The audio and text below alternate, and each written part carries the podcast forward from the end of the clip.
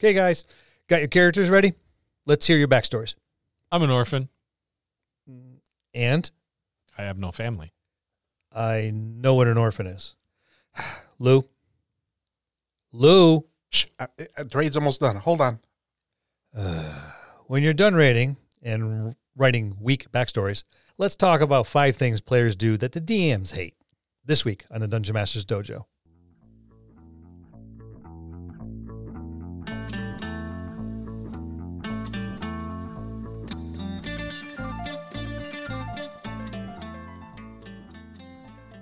Hello, and welcome to another episode of the Dungeon Masters Dojo podcast. This is a show for game masters and players alike. We hope to bring you tips and tricks to elevate your game and develop the art of dungeon mastery. I'm your host, Louis Aponte, and these are your dungeon masters, Scott Labby and Bill Robotile. Let's enter the dojo and see what they have in store for us today. Thank you, Bill, because you interrupted me. We didn't complete the raid. They wiped. Aw, guess what? Watch this. Touch of a button, and the Comcast is shut down. No. I'll turn on my hotspot. Okay. Well, before we get started, Yes. Yes. I think we need to do a shout out. I think- And yes. Richard A., Sin, and Josh Gray bought us Sakis, our livers. Thank you. Very much. As uh as as do the rest of our bodies. Thank you very much for the support. Hold on, hold on.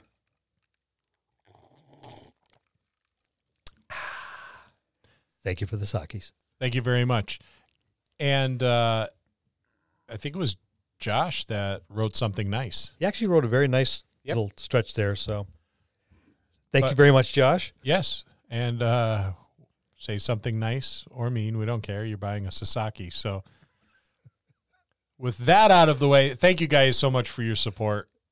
It's it's very much so appreciated. And it Stuff means like a lot. Yeah, it does. Yeah, it it, does. Stuff like that uh, means that we can maintain and upgrade equipment, which is is huge because it's not it's not cheap. No, it's No. not. Especially with Lou's tastes in equipment. Yeah. and I can't keep working all these overtime hours to support it. So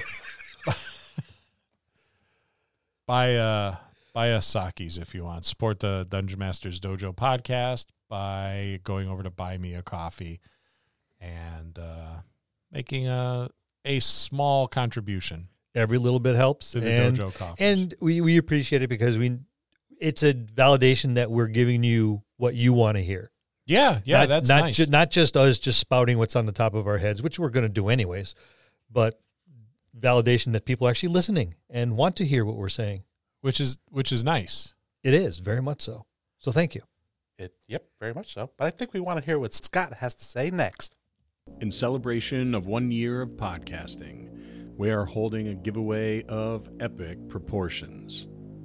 Everything you need to get started running games four dice trays, 12 complete sets of dice, four Crown Royal bags, the D&D Essentials Kit, the D&D Starter Kit, Hoard of the Dragon Queen D&D Adventure, the Young Adventurers Collection, Nerdarchy's Out of the Box Encounters, Brass and Steel Steampunk Tabletop RPG, OSR Greats, The Rad Hack, Into the Odd, and White Box Fantastic Medieval Adventure Game. But that's not all. The Curse of Strahd Revamped is included as well. This complete list goes to one lucky winner in the US.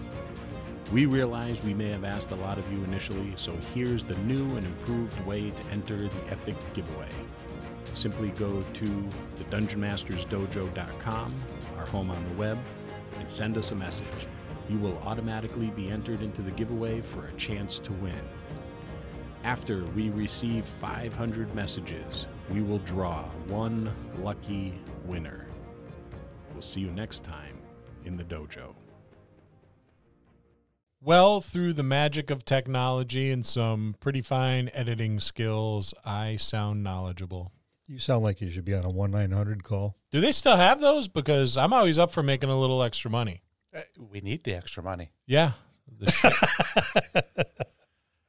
Uh, well, you know what? I, I It's not quite a sake, but you know, well, Well, I mean, with all the items we're giving away, you know, that comes Yeah. out of our pockets as well. this is true. Yeah, and Thunder Down Under has not returned my calls, so I think that's that's a career option that's uh, out for me. Unfortunately, I prob I got a dodgy knee though. I, I can't I can't do that those crazy dance moves, and I don't really have the behind for the chaps anymore. You know, so Thank God. I guess, I, I guess it's I guess it's the telephone line for me, huh? it's a telephone line for you now. Oh, the shit I do to uh, keep us in technology. Wow. All right. There's some visions. I'm Well, we have. just earned our explicit rating right out of the gate. You know, and it's, normally it's me. Jeez. why I'm dilly just- dally? Right. Let's get right down let's, let's to it. let's get into it. Five things players do that DMs hate. Yes, there. Believe it or not, um, there are, and and this is a short list. if if you were to look at Bill's list, it'd be a lot longer. uh, I don't know if it, do you remember for those Three part series. yeah, for those of you that are our age, do you remember the Encyclopedia Britannica that ev- almost everybody had in their home? Yep. That's how we did research. That was our Google. Um, that that would come close to containing uh, Bill's list of things that players do that DMs hate. But we're going to touch the tip of the iceberg. So go for it. Touch the tip of the iceberg. Table talk. Just the iceberg. Just table talk. Table talk. Table talk. Table, when you are trying But- to so, narrate Bill, did you? Yeah, that artfully demonstrated There, by Lou. there you go. Yeah, table talk uh, drives me nuts. I think that's why I like the virtual thing now because there's not a lot of table talk. It's for some reason the virtual thing pulls the plug on the table talk because you're you're not sitting next to the person, And so you can have that's those it. side conversations. Yep. And nobody wants to overstep somebody because they know they won't be heard. Right. Whereas when we're at the table and if there's table talk, now the DM, like I'm just talking to Bill, the, the DM could be still talking and we're not really paying attention. Right. We're going to miss points. Yeah. Yep. And you know, it's rude. And I think sometimes players don't realize they're doing it. You know, I, I, I don't want to I don't want to say that, you know, you got y'all got a bunch of rude players out there that are doing it kind of intentionally to be disruptive. I, I just don't think players realize they're doing it most of the time. Well, could they be bored? They certainly could be. They could be bored. They could be bored. They could be they could be kind of formulating formulating a plan Yeah. with another player, especially you get two players that really know their their stuff with spell casting and they can be very dangerous to your your bad guys, to Yep. your mobs. As you right? found out. Oh, yeah. Yeah. um, but that's awesome. You know, that's that level of creativity that I think you really, as a DM, you need to reward that. Curb talking at the table. You got to curb the you got to curb the table talk, especially if you're giving information that's really important to the storyline, the campaign overall, because someone's going to miss it. It'll be it'll definitely be the two or three or how many players are engaging in table talk, but that may be a distraction to some of those other players that are trying to listen, Pay attention. pay attention. No, you're right. Uh, and I could see where, like you said, there's instances where they want to, let's formulate a plan.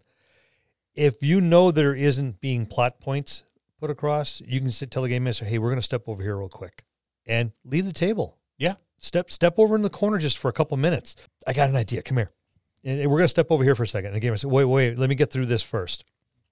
Let them hear, you know, the narrative that needs to go on, and then go, okay, and then because I'm going to concentrate on these guys, and you're not th- there anyway, so go ahead and do what you're going to do, and pull off to the side of the table. We've I've done it before, and I've allowed players to do it, and And it doesn't disrupt the table. Yeah, we've done it with um Scott. That was me, Matt, and somebody else. When you were Scheming on me.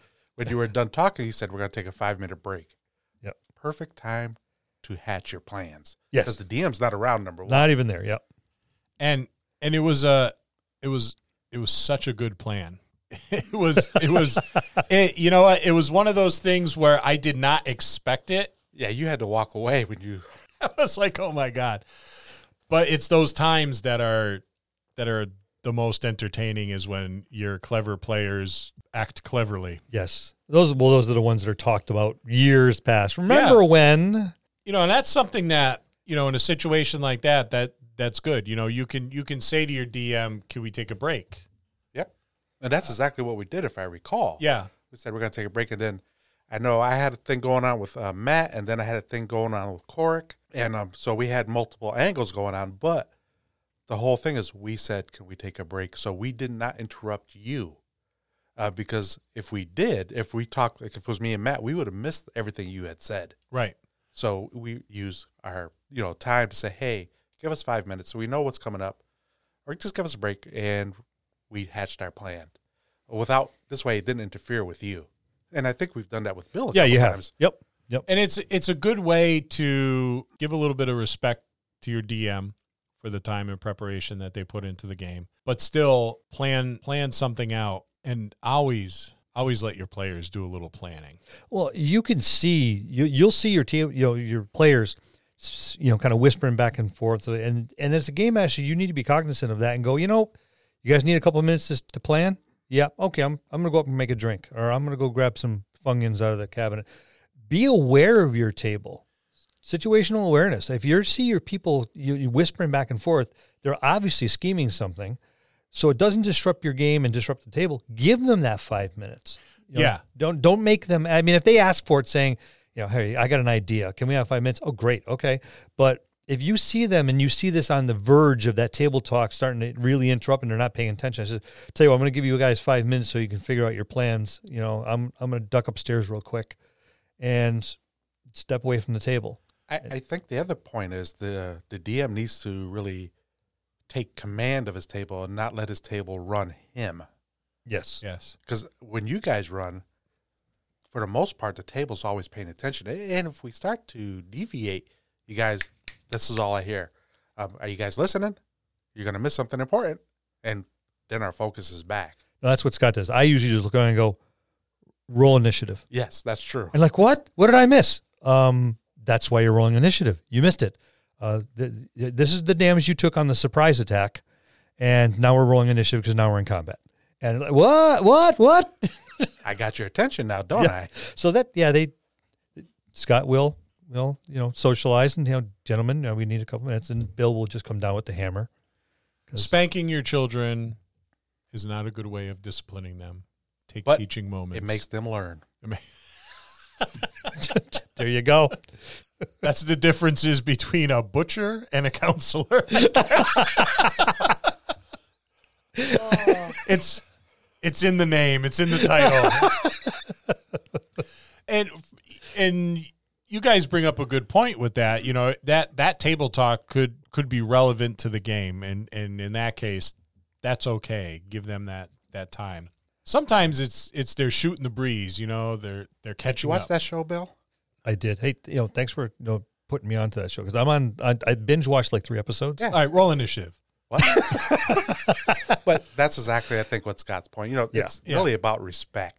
Um, there's a time to, to talk at the table, Mhm. and there's a time to listen. Right. And traditionally on, on on Monday nights, though it hasn't happened in a long time, folks would get here between like a you know a, a half an hour roughly before gameplay starts and hang out in the parking lot like a half an hour after it's over. That's the time to really like shoot the breeze and catch up, you know. Yep. Come early if if you can. If you can't, just be understanding that, you know, when you're playing, you're playing and you know, you don't have really time to catch up.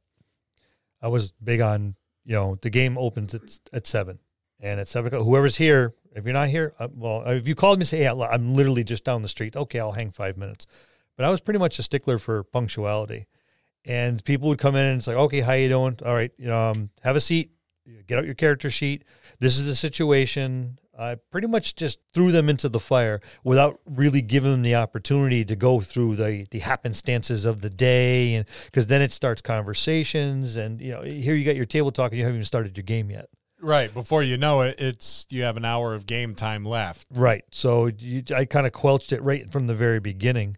Well, I think, like I said, it's taking command of your table and um, taking ownership of it, and not letting people just run the table. Right. And, you um, know, I, I tell it's not social hour. We're here to game, and we're going to game. At social hour, we'll be in another hour when we take a break. We can do take a fifteen, and you can catch everyone up then. And then, hey, well, hey, we'll all talk in the parking lot afterwards, or we'll talk down. You know, it's snowing out. We'll talk in the cellar. But assign times for your table talk, and that will, you know, when they've come to play, they've come to play, and when it's time to talk, it's time to talk. and it is a, it is a respect thing. It's a respect for your your DM who's put a lot of time in in the week to prepare for the game. It's respect for the other players too who are here to have a good time and it is it is it is a social function, but it's a social function during the game, you know, so it's not not catch up time. Right. Um, and, and Lou brought up a great point. Maybe they're bored, right? So sometimes you'll see that table talk happening when when your your players are are bored, uh, and that could be from spending too much time with one player character, Right. not knowing when to to move from one character or one one half of the group to the other other half of the group. I like to go like real fast when the party's split up. Okay, what are you guys doing? Here's what here's what happens. Boom, on to the next. So you don't have that Kills the lag time. Right. Exactly. As a matter of fact, I learned that from you guys. So, like on a virtual game, I think I gave everybody a minute to two minutes to do their Yep. before I call on to the next person. I give you two minutes to say, "Hey, this is what I'm doing." Uh, If you're going over, I'm like, "Okay, I'll come back to you, and I'll go to Bill, then I'll go to Marcus, and then I'll go to Sin, then I'll go to Larry, then I'll go to Jared, and then Frank, or however the order is." But they all get the same amount of time because if I give Bill ten minutes, how's that fair to everybody else? Right. And then you get the next person 10 minutes, next person 10 minutes. The people at the end of the line have been sitting there for 40 and 50 minutes twiddling their damn thumbs. Exactly. They're on their phone rating. Yep. Yeah. Um, it does give you a lot of extra time for to write a decent like character backstory. I've seen I've seen a lot of I've seen a lot of uh, GMs do that when we were when we've played um, those times with Huge Rod. Yep. Over at Hybrid, uh, uh, check out his podcast Hybrid Theory. It's a really cool podcast. This guy's smart Yeah, he's brilliant. and Beyond smart. yeah, brilliant. he's he's like he's way too smart for me. he's he's got uh he's got one of those jobs that scares me because it requires you to be so smart.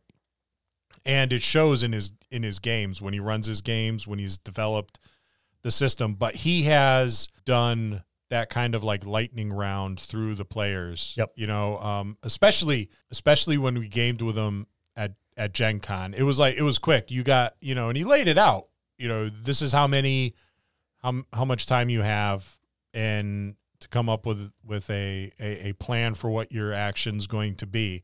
So take that time to think about it before I get to you because I'm going to move on to the next person. Basically, you have a panel in a, in a comic book.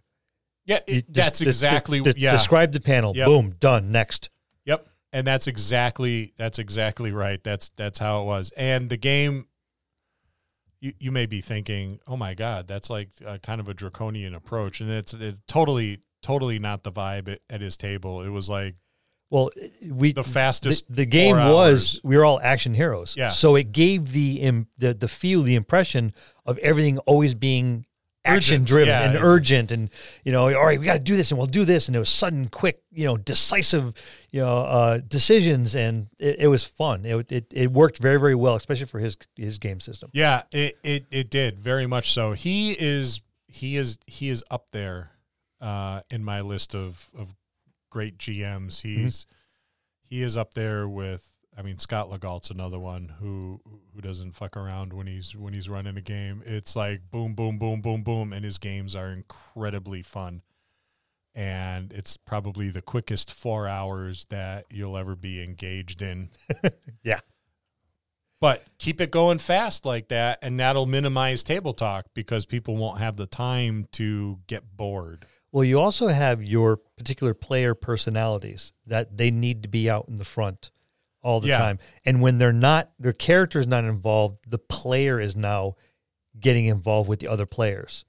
And that crosstalk, and that table talk, sometimes is very distracting. We know who we're talking about. Oh, with that said, I know We do.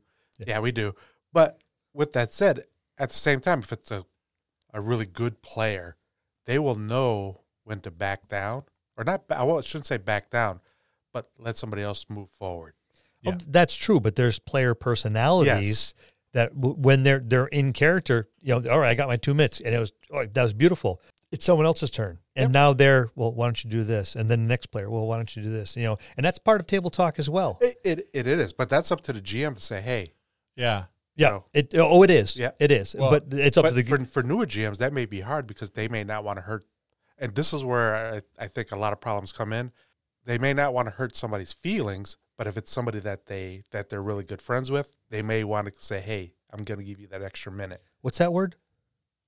What? Preferential treatment. No, no, that that that f word. For, for friends? No, the other one. Fe- fe- feelings? Yeah. Oh, that's right. Could you, don't explain? have- could you explain that one to me? that's when you care for something or somebody. Oh, never mind. I was on. thinking of another F word. Boy, I was way off base. I, I had to look at his face just to see which word he was talking about. But that is probably what what you just guys just described was table captains. yes. Table captains drive me nuts. You know, those players that hey, you should well, you have this spell. What you really should do if you're playing your character the right way mm-hmm. is do this.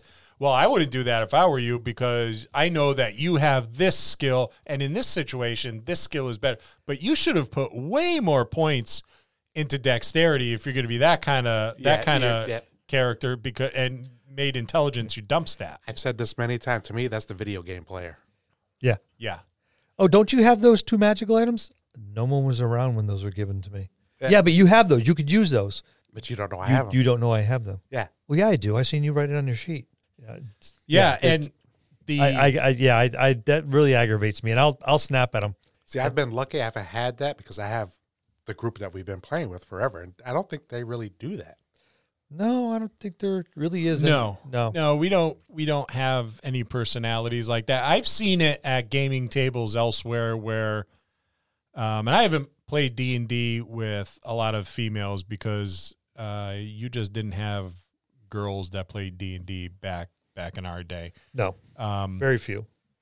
But I've seen I've seen guys assume that because you know here here comes here comes a girl at the gaming table that uh, she's she's there to to pick up a guy first of all like geez where I'm in the market I'm in the market for a Mountain Dew slurping overweight neckbeard Uh, let's see. Um, supermarket? No, Or- no, d- too big. Um, the bar? No, I don't think I'll D&D find them there. Yeah, jackpot. Um, or the that they they have no idea what they're doing because they're a girl and that's when I've seen a lot of table captaining is with uh, female players Yep.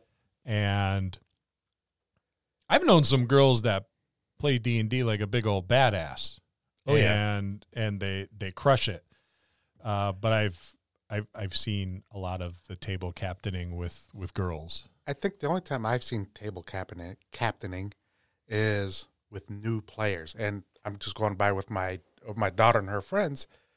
They're all playing together for like the second time, and they're like, "Well, you can do this. You have these." I'm like, "No, you can't. She's got to figure this out on her own." Yeah, Um, so it's really up to the DM to mentor and train the people. You know, this is your character. This is what you should be looking at, not their stats or what they have. Now, if you know they can do something, you, you can suggest, "Hey, I think you can hide in shadows and go around a corner and, and get something," but you should not be telling them what they can use or can't do because you don't know what they can or can't do. right. To that point too, it, if you have new players and one of them's grasping the rules a little quicker than the others, Yep. that's going to turn into your table captain. If you, if you don't, if you don't reel them in. Yep. Oh no, no, no! You have you have, and just like Scott, did, you know, described, he's going to go over, or she's going to go around, and no, no, you have this, and you should do that, and you have this skill. Don't forget about that magic item, and it's like stop. I think, Stop. I think exactly what you just mentioned. I had that with my son and a couple of his friends. They, you know, one of them played D and D for a while. The other one was new, and my son was new. And they were like, and my son's friend was like, "Hey, you should be. You can do this, this, and this." I'm like, "No, he can do whatever he thinks is on his sheet, and I will tell him if he can or cannot do it." Yep. You know, it's really about mentoring and training Yep. them. Yeah, and that's and that's exactly what it is. It- and there's a lot more leeway that I'll give to younger, especially you know kids, young kids that are learning the game, and when they table captain, it's probably probably because they're excited. It's Well, like, and- oh, and they're- oh, and they're- Oh, they yeah, and they're yeah. trying and they're trying to help. Yeah, they and think they're they're, being they- helpful. they think they're being helpful, but it, it's it's the beginning of a bad habit. But that Right, also, right. you know, translate into some of the, I won't say kids, but to the older um, folks, I should say older kids because everybody underneath me is a kid. Um, Now they you're still, talking like me. yeah, well, I'm a kid to you, yeah, yeah, but it's true. This, yeah, yeah, yeah. but you know, they still do the same thing. It, it, we just have to, as DMs, just to make sure that you're telling them, hey, slow down, take a breath, and let them work their own character. There you go. The, the piece of paper in front of you is you, and it- and if they try, well, they have. I tell you what. What's in my left pocket? What What's in my left pocket? I don't know. Why? But I don't know. Then how do you know what they have in their sheet? Are you looking through their pockets? Are you looking through their pack? You know, That's a good point. concentrate on your character sheet. That's you. The rest of the world, you know, is, is everything else. That that piece of paper is the only thing you pay attention to. And it it is it is the DM's job to kind of nip that in the bud before it becomes becomes a habit and and ex- explain it. You know, this is you got to let people develop their own play style. If if you look at our gaming tables, there's a bunch of different play styles. A Eclectic. bunch, yeah. and it's you know, Lou is Lou's play style is very different than Corix, who's very different than Jared's, who's very different than uh, Frank's, and Sin's play style is very different from sins. from every every player on the planet. Um, so it's it's it's one of those things where every you could give the same exact character to every one of those players, and their interpretation and what they do with it is going to be vastly different. Mm-hmm. Vastly different. So you have to you have to nip that in the bud because they're going to they're going to be hemmed into a play style that doesn't suit their personality and think, oh, well, I can only play it this way. And that is not it at all. So let's move on to the next point. Distracting behavior. Lou, Yeah. put your phone away. Well, I'm sorry. Put your damn phone away. I'm, I'm putting it away. Hold on. I just got to send us one more message. I am turning off It's- the broadband. Instagram, social media. We got to do it. Distracting behavior. Yeah. The, um, the, the random dice rolling or the building of the, the dice fortress or the, Yeah. um, I'm, I'm guilty of this. I'm, I constantly Oh, want to you're tap. a pencil tapper? Yeah. Yeah. You and Sin both. Yeah, Sin's, a, about to say Sin's a pen- thing, pencil yep. tapper too. um, or just like checking your cell phone, watching videos. on- Sorry. you know anything that is anything that is d- distracting and not in the game. Right.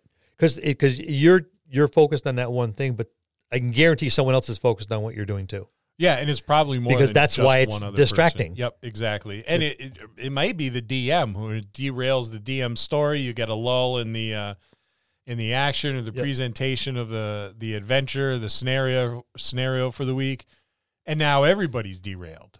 Mm-hmm. I think the easiest way is just gently point this out to somebody. Hey, do me a favor. Um, you're tapping your pen on the table. Could you just not do that? Oh, okay. Thank you. Have everybody wear socks on their hands at the table so they there can't go. they can't manipulate objects like pencils or pens or Oh no, because then it's like webbing. They'll get even more dice in their hand. I'll say, how would we roll our dice? now that would be problematic. You think a D four stuff to pick up now? Yeah, I would. put put a wool sock on your hand and try to pick up a D four. No, but again, this I think this one is really the G, DM GM needs to at least whether it be at, you know pulling them to the side or just say, hey, we need to get back on focus and stop. You know, you with your tapping, you with your phone. hmm Um, it's really up to them. It, even though it can be hard because you can hurt somebody's feelings. It's it's table Here management. I'm using the F word again. but I I think that I don't I don't think that you run the risk of hurting anybody's feelings if if you have uh, you know a reasonable respectable conversation with them and point something out maybe that they may not be aware of. You know, I noticed that you're constantly tapping your pencil. Um I don't know if you noticed that. Right, but that could be coming from a, a DM or GM who is not um, afraid to to say certain things, but th- those who are timid and are just taking this up for the first time, they may not know how to approach that. So that at that point, you should say, "We'll take a five minute break and then talk to them on the side." Yep. the the key to the key to having those what some people may refer to as difficult conversations is just understanding that if you were that person, how would you want the other individual to approach you about this? You know, what would make you feel okay about having that conversation if you were on the receiving end of it? And go from there because usually usually it's going to work out well if you kind of put yourself in the other person's you know position give it a little bit of thought you know pick up the phone and call them hey i wanted to talk about you know the monday night game um, Preferably not at the table. right you know this th- this was really distracting what you were doing i don't know if you were aware of it or not and um, a lot of times i think they they they may not be aware Oh yeah, it is. It's just nervous habits. Right. They're you know, they're doodling or they're building the little the little dice fortress there. It's something that is probably just subconscious. Mhm.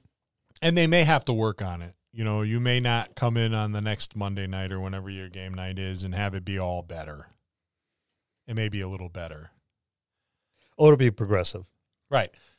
Right. Not you know, not every every player is intentionally disruptive disruptive or a bad fit for your group. But eventually you're going to run across one that is. Mhm.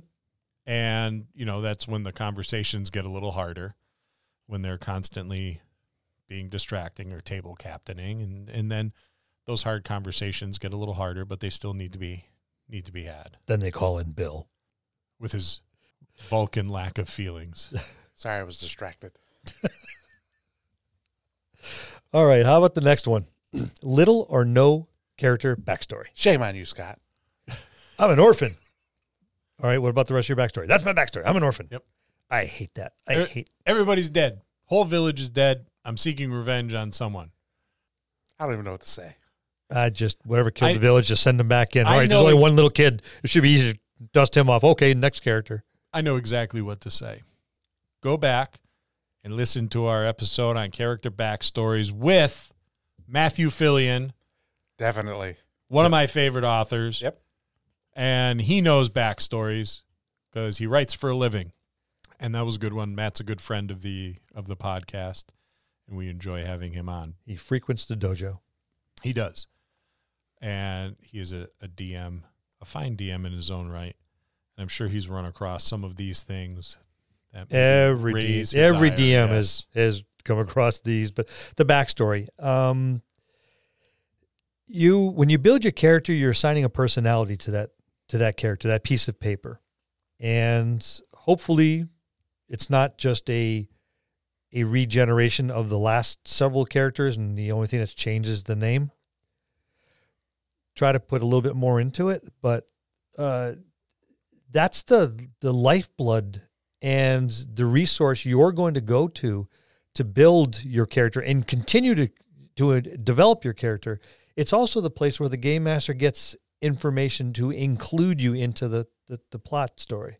Yeah, I think that's probably the most important thing. If you want to integrate a character into the overarching plot of the campaign, you have to have eh, something of substance Yes. in the backstory.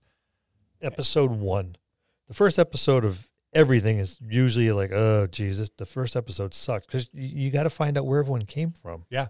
Yeah, I well, I know when I write a backstory, I usually talk to Bill or Scott and say, "How does this work?" and then we will work on it together.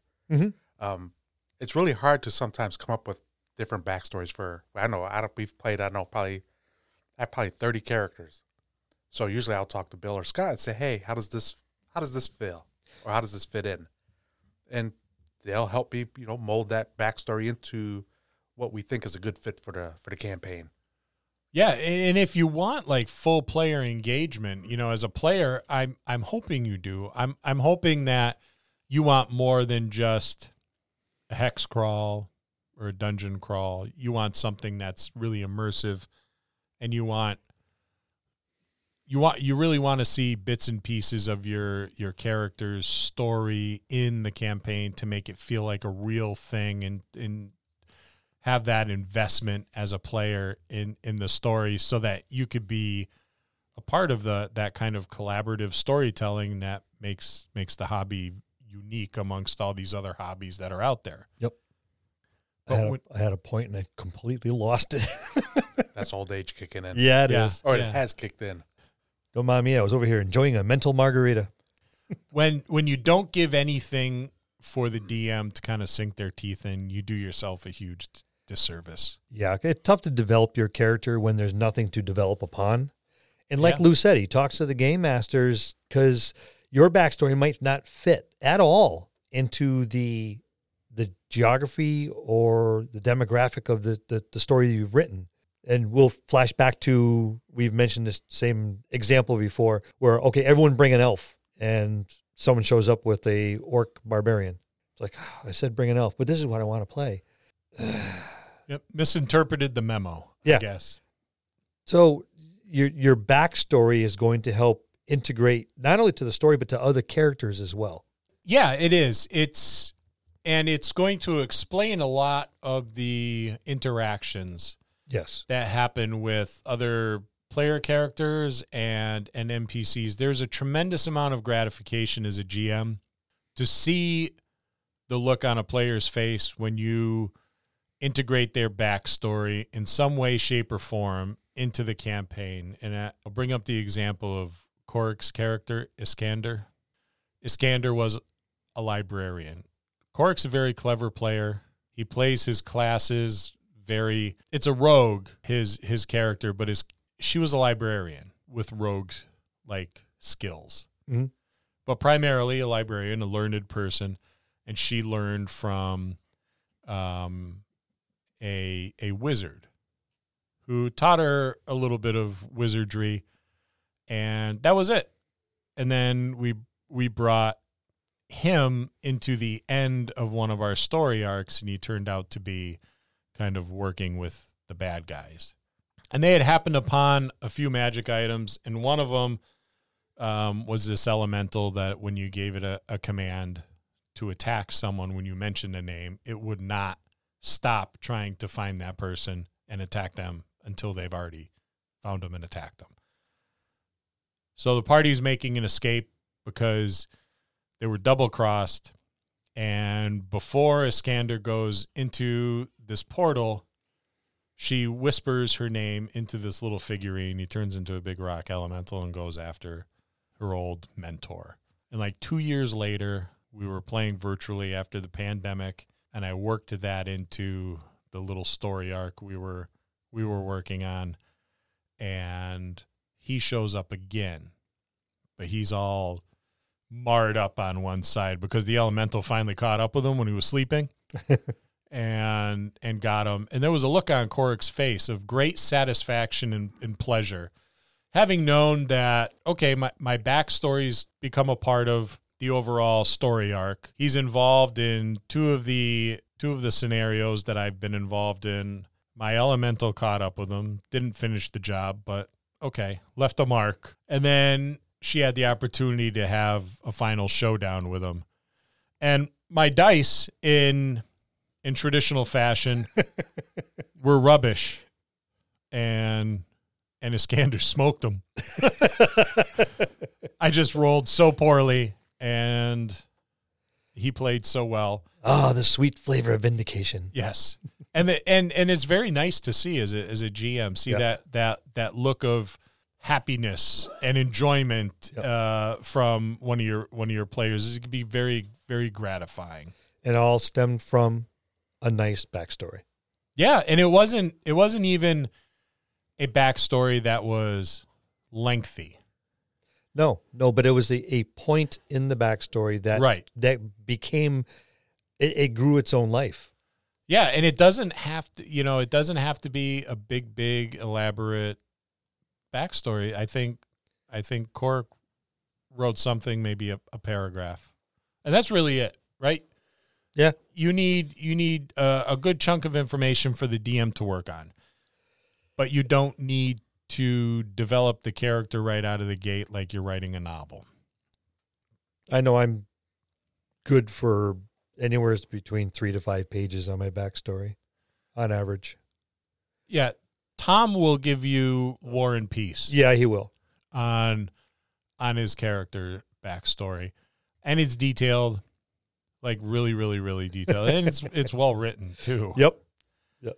But yeah, it's but it, it gives you more than enough to work with, but something. Uh, even if it's just a couple paragraphs, you have to have a backstory because no backstory, you do not want to leave it in the game master's hands, especially depending on who your game master is. And that and that brings us to our next point. If you don't have a big, you don't have any kind of backstory, how are you going to get invested in your your characters or the story? Right. That I and that's one of those things that's going to keep it from happening. Um, players, characters that aren't invested, Mhm. right?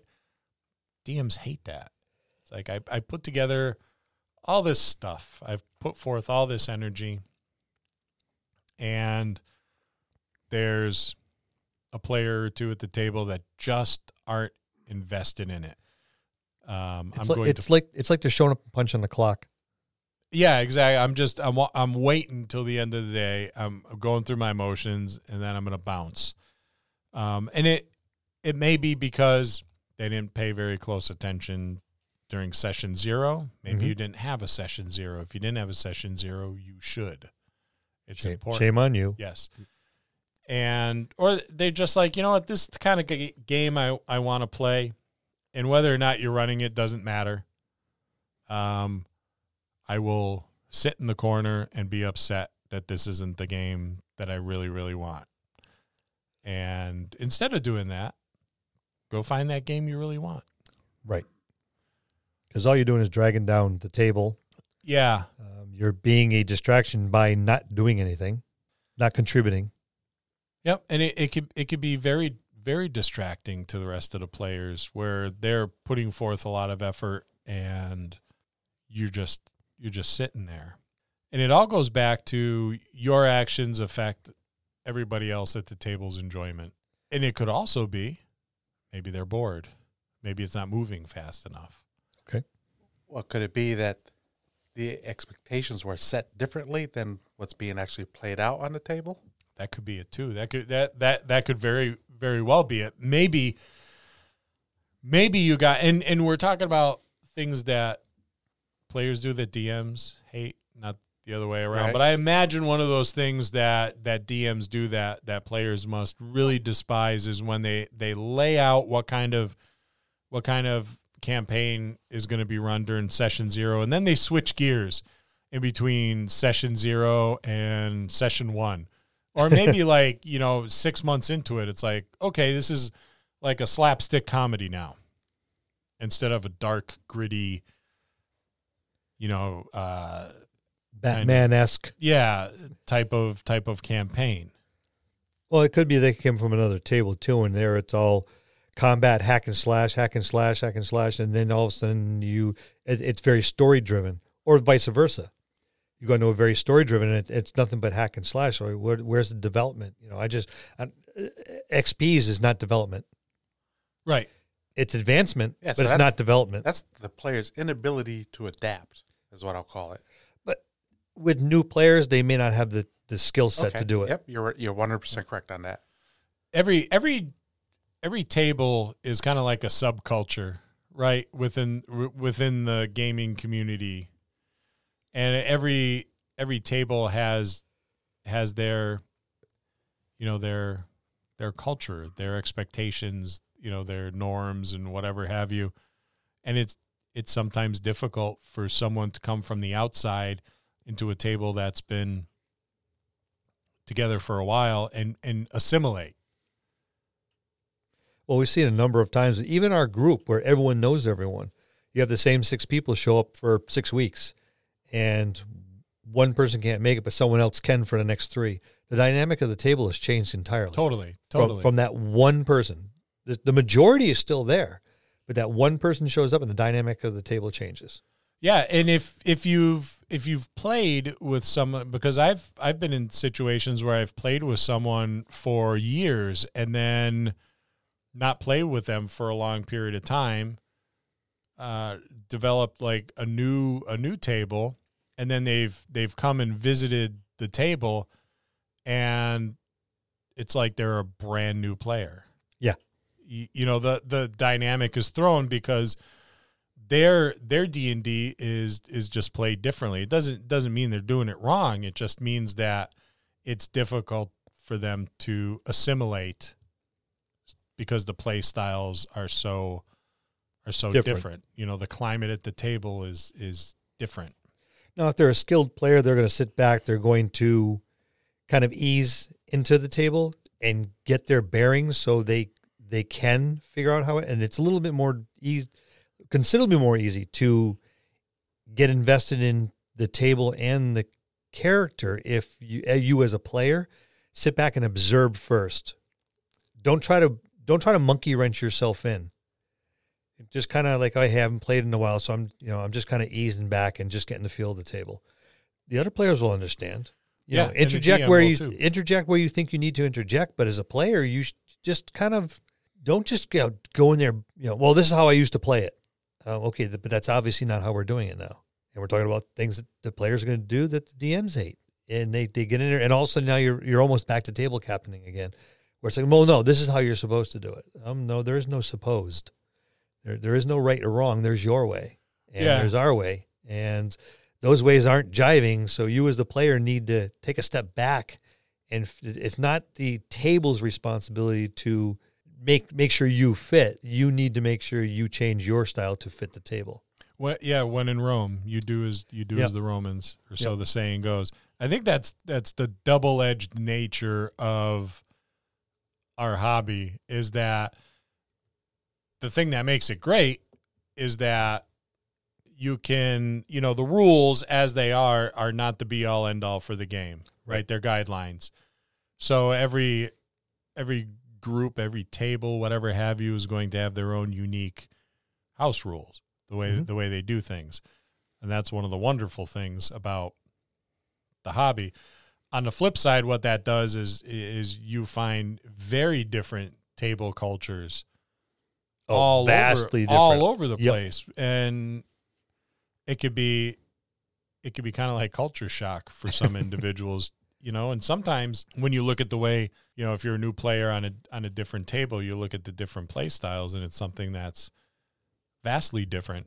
than than what you're used to you It doesn't go- even have to be a new player. If you've Right. played with the same group for 20 years, excuse me, your your veteran player is kind of ingrained into a style. yep yeah And all of a sudden that table fell apart. Oh, I'm going to go to another one. You know, maybe you moved, maybe your job changed or in a time frame or days off have changed. Oh, there's another group I can game with. Yes, I can keep gaming, but you're a creature of habit now. And yeah it, it's a little difficult, even for the experienced players, to try to change and fit into this this slower pace or faster paced, or there's a little bit more housekeeping in this game, or there's a lot more combat in this game. It's it's not the style you're used to, and you as a as a veteran player may feel inclined or find it necessary to try to force your way in or force the table to play your style as opposed to the other way around. So it doesn't necessarily have to be a new player, right it could be just new to the table new to the table, right? and You're not new, you're just new to us. yeah you know this as well as i do that the older you get the more set in your ways you get and sometimes it's a little harder to be flexible Hell than no. I, I am I am like a ninja. I am so flexible. you're you're like a four by four chunk of wood or Pressure treated. or or yeah or a, a concrete pylon I could see on occasion where you might think that. on, a, on occasion yeah the- Concrete's been known to sway in the wind. yeah I think. it- yeah i mean it breaks. tornadoes, but yeah. Yeah. but you'll you'll run into these these the, the good example is is sitting at a table run by a GM at a convention, Yes. right? You will get to sample a ton of different GM styles, some very similar to yours, some very very different. Very different. That's the one thing I miss about the RPGA. Back in the, the heyday, uh, the 80s and 90s, you had the, the Role Player and Gamers Association, and you would go, and it was basically a PvP at every table. And it's right who can outperform, who could out, who knew the rules better, and who played the best, who stuck to their character, and and you graded everybody and you got points and you got awards for the higher points and things like that. So it became a very PvP, you know, get your experience points thing. But you were constantly being exposed to different game masters, different play styles. And I think the vast amount of experience that I got was out of that, being able to indoctrinate myself into any game system, any table. I could sit down and be comfortable. I, am you know, I could sit down at anything, and within moments, I, I okay, the rules. Yep, got them. I'm good. Let's play Yeah. this. Let's play the shit out of this. Um, I And I attribute that to those days. yeah, I had an experience very very similar to that. I went to I went to Carnage with with Chet, and we had all our games set up, and it was it was a convent, you know, the first live convention for Carnage since the pandemic. So there were a lot of there were a lot of games that were canceled. You know, GMs just didn't either didn't feel comfortable. They they weren't agreeing with the mask mandates, whatever have you. But our game got canceled. One of one of our games, so we're we're wandering around, and I'm I'm looking on tabletop events to see if there's anything open. And I found this game where, and there was like nobody signed up for it. I was like, okay, this will be it. And it's it was a game where you played house cats. so I said, hey, dude, you want to go make believe we're house cats? And he's like, well, okay, I guess so. So we went and sat down at this table with this GM who's a very, very different GM than me or you or any of the other GMs that that I know or have gamed with. And we selected our characters who were house cats. Had a fucking great time. it was it was it was a sleeper is what it was. yeah. Uh, this guy ran his games very, very different than I would have, and it was fun. It was, it was crazy fun. I mean, we fought a turkey, Gobble and- gobble. and, a skunk, and zombies and ghouls. It was just, it was off, it was off the wall, but it was, it was a good time. I don't know what my point in all that is, but Well, I mean, the point is investing yourself in your character and in the yeah, story. which And the more experience you get, the easier it is going to be for you to indoctrinate yourself into another story, into another table uh, with a new group, uh, a new spin with the old group, and being able to adopt your adapt yourself to that character, to that storyline, to that plot line, and run with it, and be comfortable, and have the people around you be comfortable with it as well. And I think a lot of that does come with experience, if not experience, an open mind, being willing to do that. And I think that's where the important part is. well said. And that's five things players do that DMs hate. We'll see you next time in the dojo. That's going to conclude this episode. Thanks for tuning in and listening. Please subscribe to the podcast for more great content. If you'd like to hear a particular topic, you can reach us on Facebook at the Dungeon Masters Dojo, or you can drop us an email at the Dungeon Masters Dojo at gmail.com. Thank you and have a good day.